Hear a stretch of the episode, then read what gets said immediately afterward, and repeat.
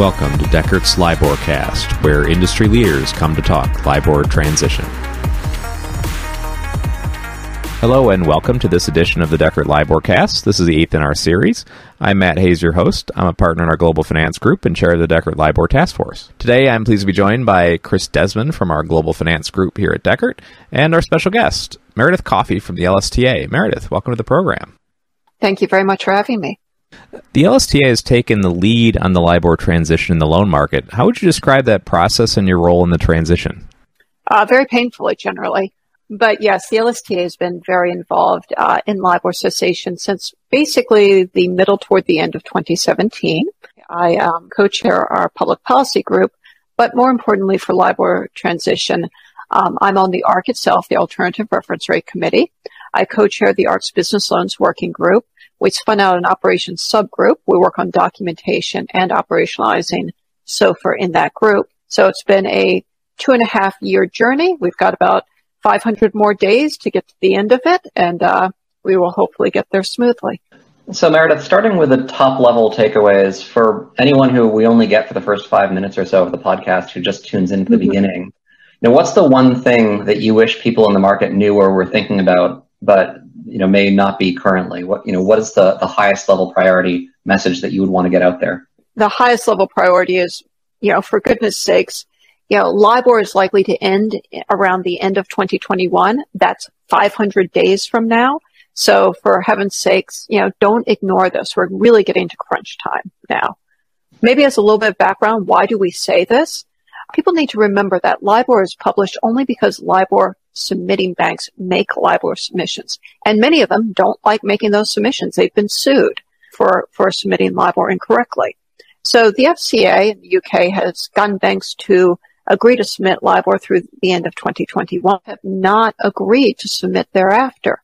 Bearing that in mind, you know, there is no guarantee that will exist after the end of 2021. The UK regulators have said this. The US regulators have said this. The ARRC has said this. There are all these red lines out there. So with all these red flags, why would folks bet their business on the vague hope that LIBOR continues? That's the one takeaway. Have to work it with the end of 2021 as the baseline.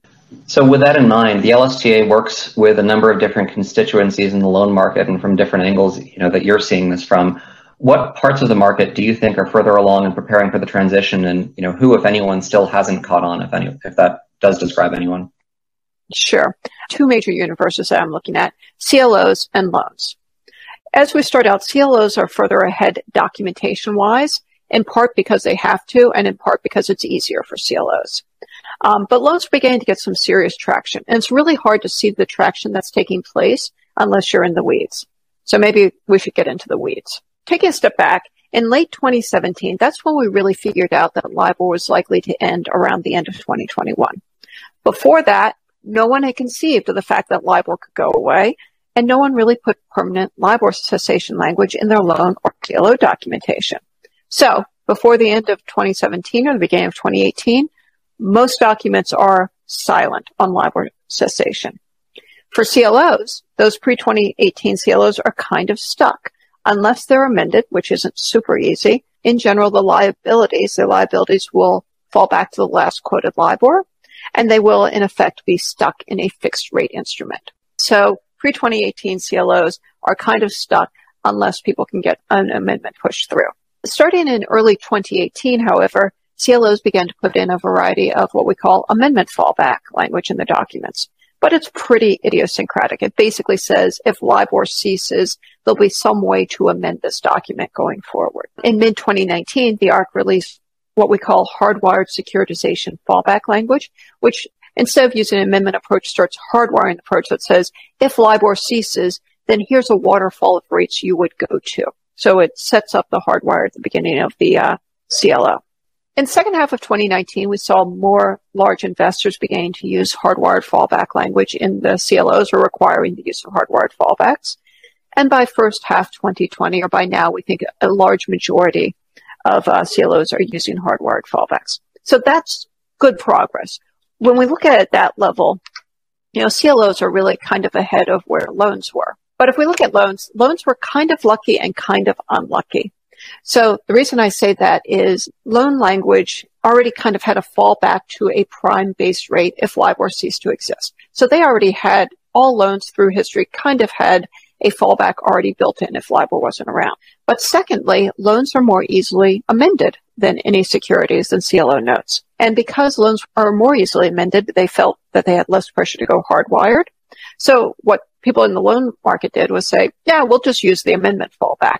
And they kept doing amendment fallbacks, more and more amendment fallbacks up until about now.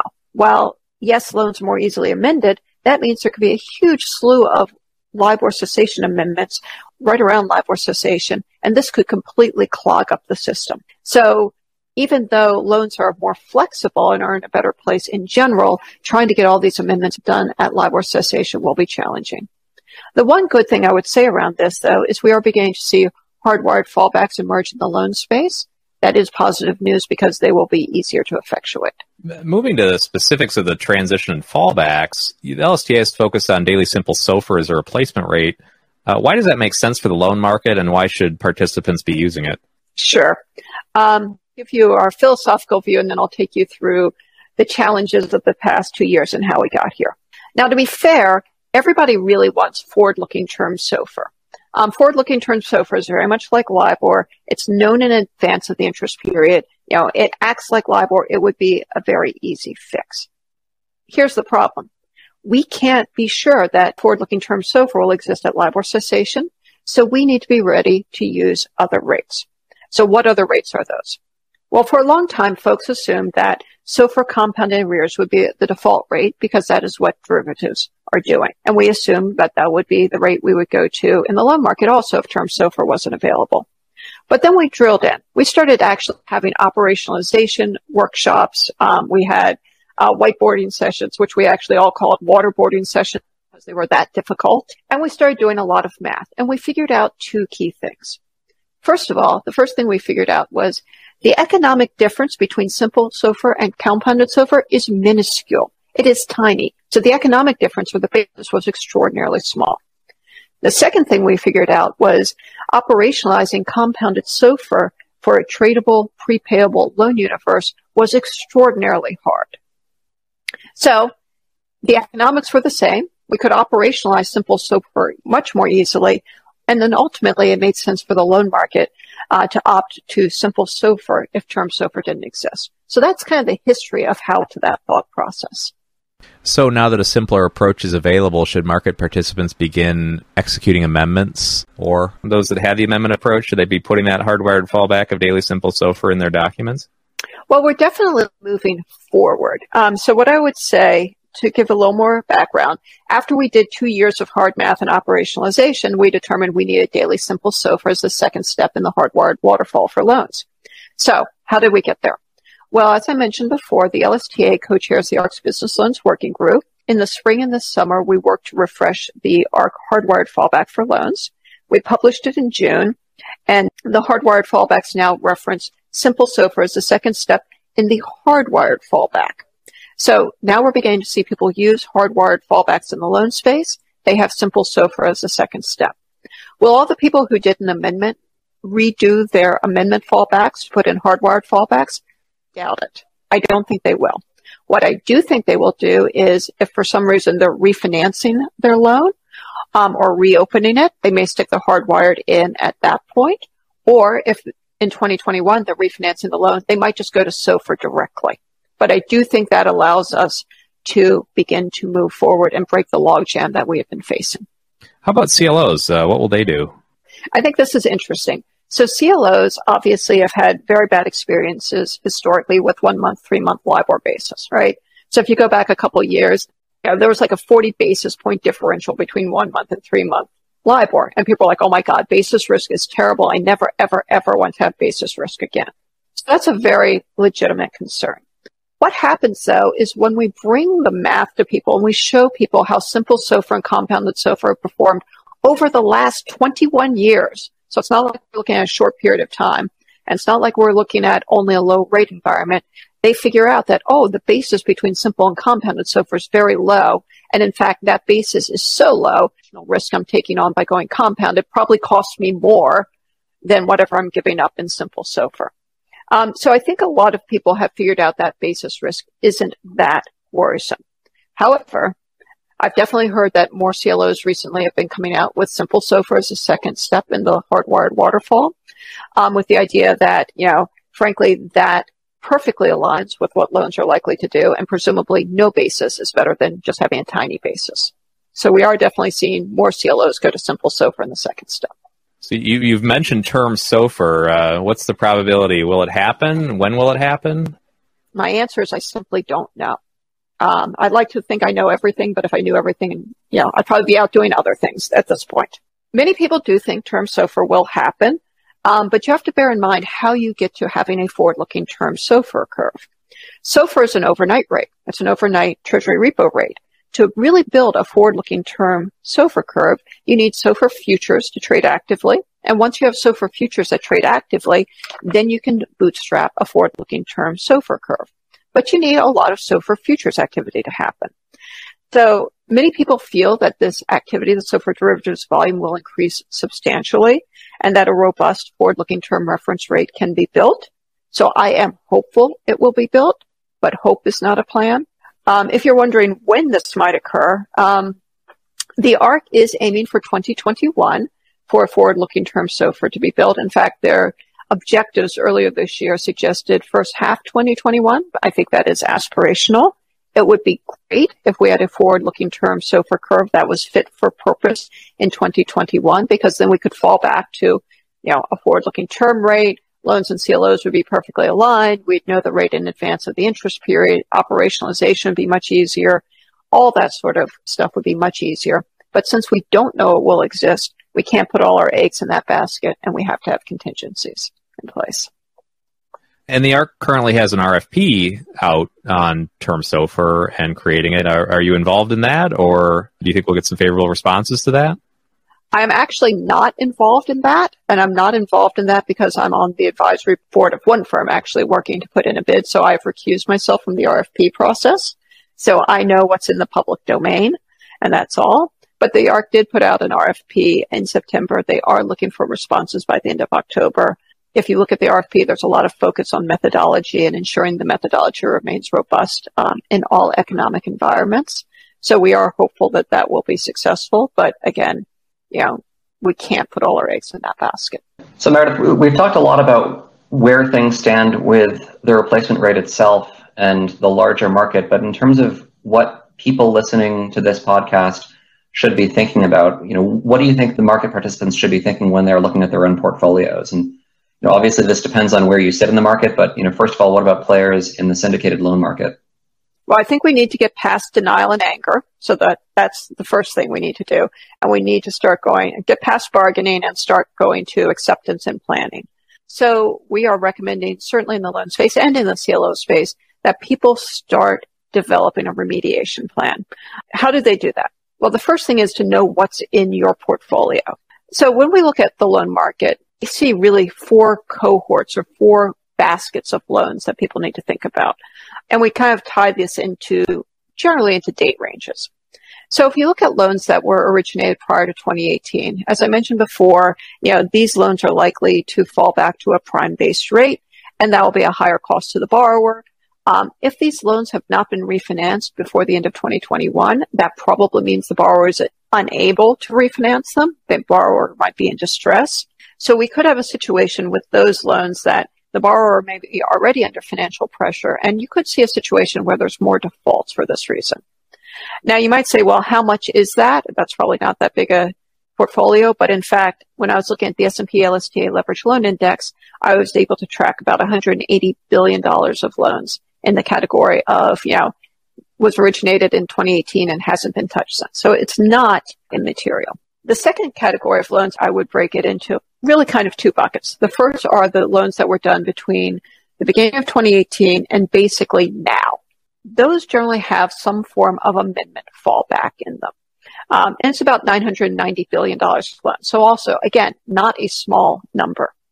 Now, typically the way an amendment fallback works in the loan space is that LIBOR ceases, the borrower and agent identify replacement rate, potentially also a spread adjustment, and required lenders typically have negative consent period. What's going to happen there? If you have a bunch of loans that fall back through an amendment process at LIBOR cessation, you're going to have a whole bunch of amendments coming at you very, very quickly. You need to know what are the loans that have the amendment fallback language in them? What does that amendment fallback language say? Will you be asked to, you know, object or not? And will you decide to object or not? People need to know that for each of those $990 billion of loans. So I think those loans need to be tracked.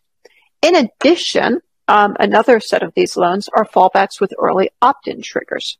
So what an early opt-in trigger in a loan says is that basically if five deals are being done on SOFR or being originated or amended to SOFR in the loan market, then a loan that has an opt-in trigger can switch to SOFR, assuming there's no objection from the required lenders. Well, what does this mean for someone who holds loans? Well, we do expect loans to start being done on SOFR sometime in 2021. So at some point in 2021, we'll hit that five loan trigger, which will allow many loans to use an opt-in trigger to switch to SOFR if the borrower and agent agree to do so. So if you hold those loans, you need to know that to switch to SOFR prior to LIBOR cessation. So you need to track that as far as your cash flows are concerned. And you also need to determine whether you would consent to that amendment as well. And then finally, the fourth bucket I would flag is hardwired fallbacks. We're beginning to see those emerge. And what they will do is at LIBOR cessation, they will go to a waterfall of fallbacks and can be amended more rapidly. And that's the fourth bucket that we're suggesting that uh, lenders track. So again, need to get in and need to look very granularly at your portfolio. That's a lot of information for the loan market. I'd like to ask you to do that whole thing again now for the CLO market, because obviously I think that the documentation there you know, a lot of these features are similar in CLOs, but then a lot of them differ. And so yep. the ways that the waterfalls work may be different, et cetera, et cetera. Yeah. So what should you track there? Well, again, like your pre 2018 CLOs. Right now, those probably toggle to a fixed rate. If LIBOR is not quoted, you just use last quoted LIBOR. Boom, they go fixed rate. Importantly to know there, there could be winners and losers there. There could be litigation around that. So it's important to track those notes try to figure out where the investors are on them and also track the New York state legislation where the ARRC is trying to fix securities that do not have adequate fallback language. Uh, the second category is, of course, roughly 2018 through the first half of 2019, you have amendment fallbacks and CLOs.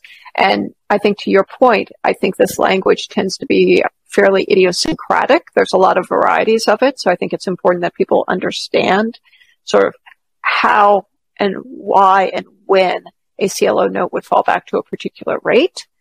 Um, in second half 2019, I think the market was beginning to use hardwired fallbacks, but it's by no means uniform. I think by now most people are using hardwired fallbacks. It's important to track what percent of your portfolio are using hardwired fallbacks. And then if you are using a hardwired fallback, exactly what does the waterfall look like? The waterfall almost definitely has forward-looking term SOFR at the top of the waterfall. But then when you go to the second step of the waterfall, is that simple SOFR or compounded SOFR? I think that's important to know. And then the final thing I would say is that um, many CLOs have a you know pre-cessation switching mechanism that basically says when 50% of the assets go to a replacement rate like SOFR, then the liabilities can switch to that replacement rate. Then you really need to keep an eye on what's going on with your portfolio, your assets, because you know there's going to be loans that are going to go to SOFR prior to LIBOR cessation, um, while the CLO liabilities remain on LIBOR. Um, so you're going to have a series of loans that start switching to SOFR. Once it hits a 50% level, a number of CLOs then will toggle their liabilities from LIBOR to SOFR. But then you're going to have a situation where you have a number of loans on LIBOR and your liabilities are on SOFR. So there is going to be this sort of LIBOR SOFR basis most likely for a number of CLOs kind of as we transition toward LIBOR cessation. So that's a lot to keep in mind for CLOs as well. And one thing I would add to that actually is that if you look at those waterfalls, and particularly the ones that still have compounding SOFR in them, a lot of those waterfalls have additional feature that says basically it's the first rate that you can choose in the waterfall. That is also the rate that is being used in 50% of your assets. And so if you do have a waterfall that has compounding SOFR in it, but the assets all of a sudden are now going to daily simple SOFR, that may not actually be caught. Right. So more complexity. And there's climbing the waterfall and the loans and CLOs. And there's a lot of uh, optionality out there. So how do you see all this developing in 2021 as we get closer to implementation? Well, I think there's going to be a lot of people that are not going to sleep a lot. it's the first step. As I look at this in the loan space, here's what I'm thinking will happen and here's what I'm hoping will happen. So as we get closer to 2021, I think the key thing is will loans be originated on SOFR? Because that drives a whole different set of waterfalls and activities. So basically what I could see happening as we move into 2021, as we move through the first half of 2021, I could start seeing a slow start, but seeing, start seeing a few loans being originated on SOFR or a few loans being on SOFR as some companies, as some borrowers say, you know what, I don't want this risk of trying to jam my amendment through or my hardwire through um, at LIBOR cessation. So I think that's a slow start, but at some point we will hit a point where there are five public deals that are SOFR based.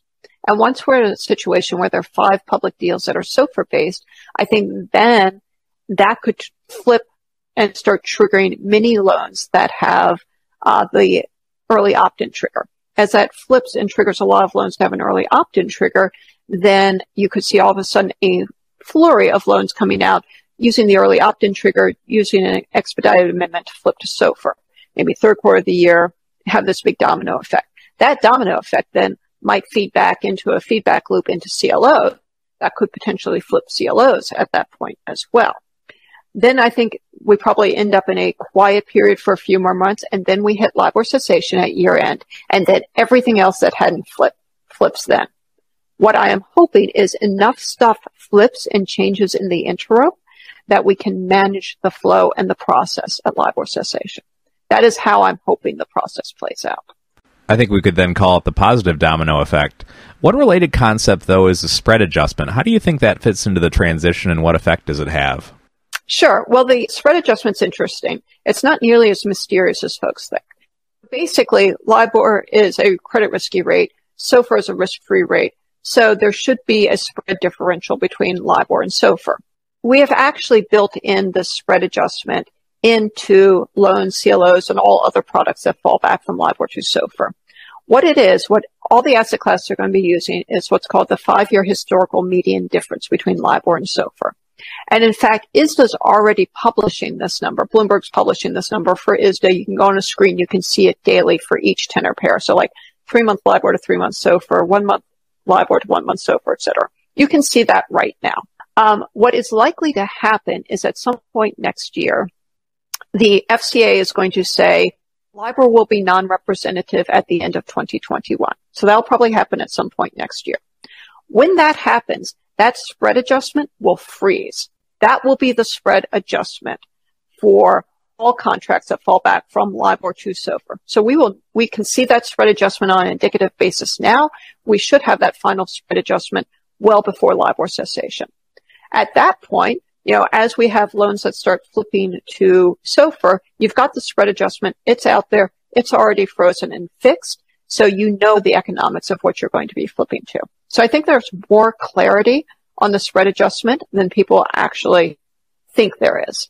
So it sounds positive before LIBOR goes away, at least before it's fixed, that, you know, the, the variable is there and it, it's going to track the differential, at least in that five year median historical basis. But, you know, once it is fixed, do you think we see more SOFR issuances where you, have kind of priced in any additional risk if, if for some reason there's a, a market disruption that causes it to maybe be a few basis points shy of where the market would hope it would be? Um, are there other techniques that could be used, or or do you think you know the fallback transition will all go well and and everyone will be happy? Well, no one's ever happy. I definitely have an under on that one. No, I think there will be noise. I don't know that people are going to price in the mechanic of, oh, well, the five year historical median is higher or lower than where we are at LIBOR cessation. Um, I don't know if there's going, I mean, there are going to be people that get paid more and there are going to be people that were paid less just because of where that spread adjustment is. I think that is true. Uh, the spread adjustment is simply trying to reduce the economic transfer, but there will be some economic transfer. Will the market price it in or put a topper on it or a floor or a cap or something like that? I don't know. I think that will depend on sort of supply demand dynamics at the end of the day. Um, I've certainly seen in the loan space, uh, supply demand dynamics tend to trump ideology. So we'll see, we'll see how that plays out. Well, appreciate your time. This has been a very insightful discussion. Hopefully, our listeners think the same. Really appreciate your time. Delighted to be here. Thank you for having me. Thank you. We hope you enjoyed listening. Please check out our LIBORcast channel to hear other insightful discussions with market and industry leaders, including regulators, trade associations, and market participants, about the work ahead in the LIBOR transition process. Thanks for listening and have a great day.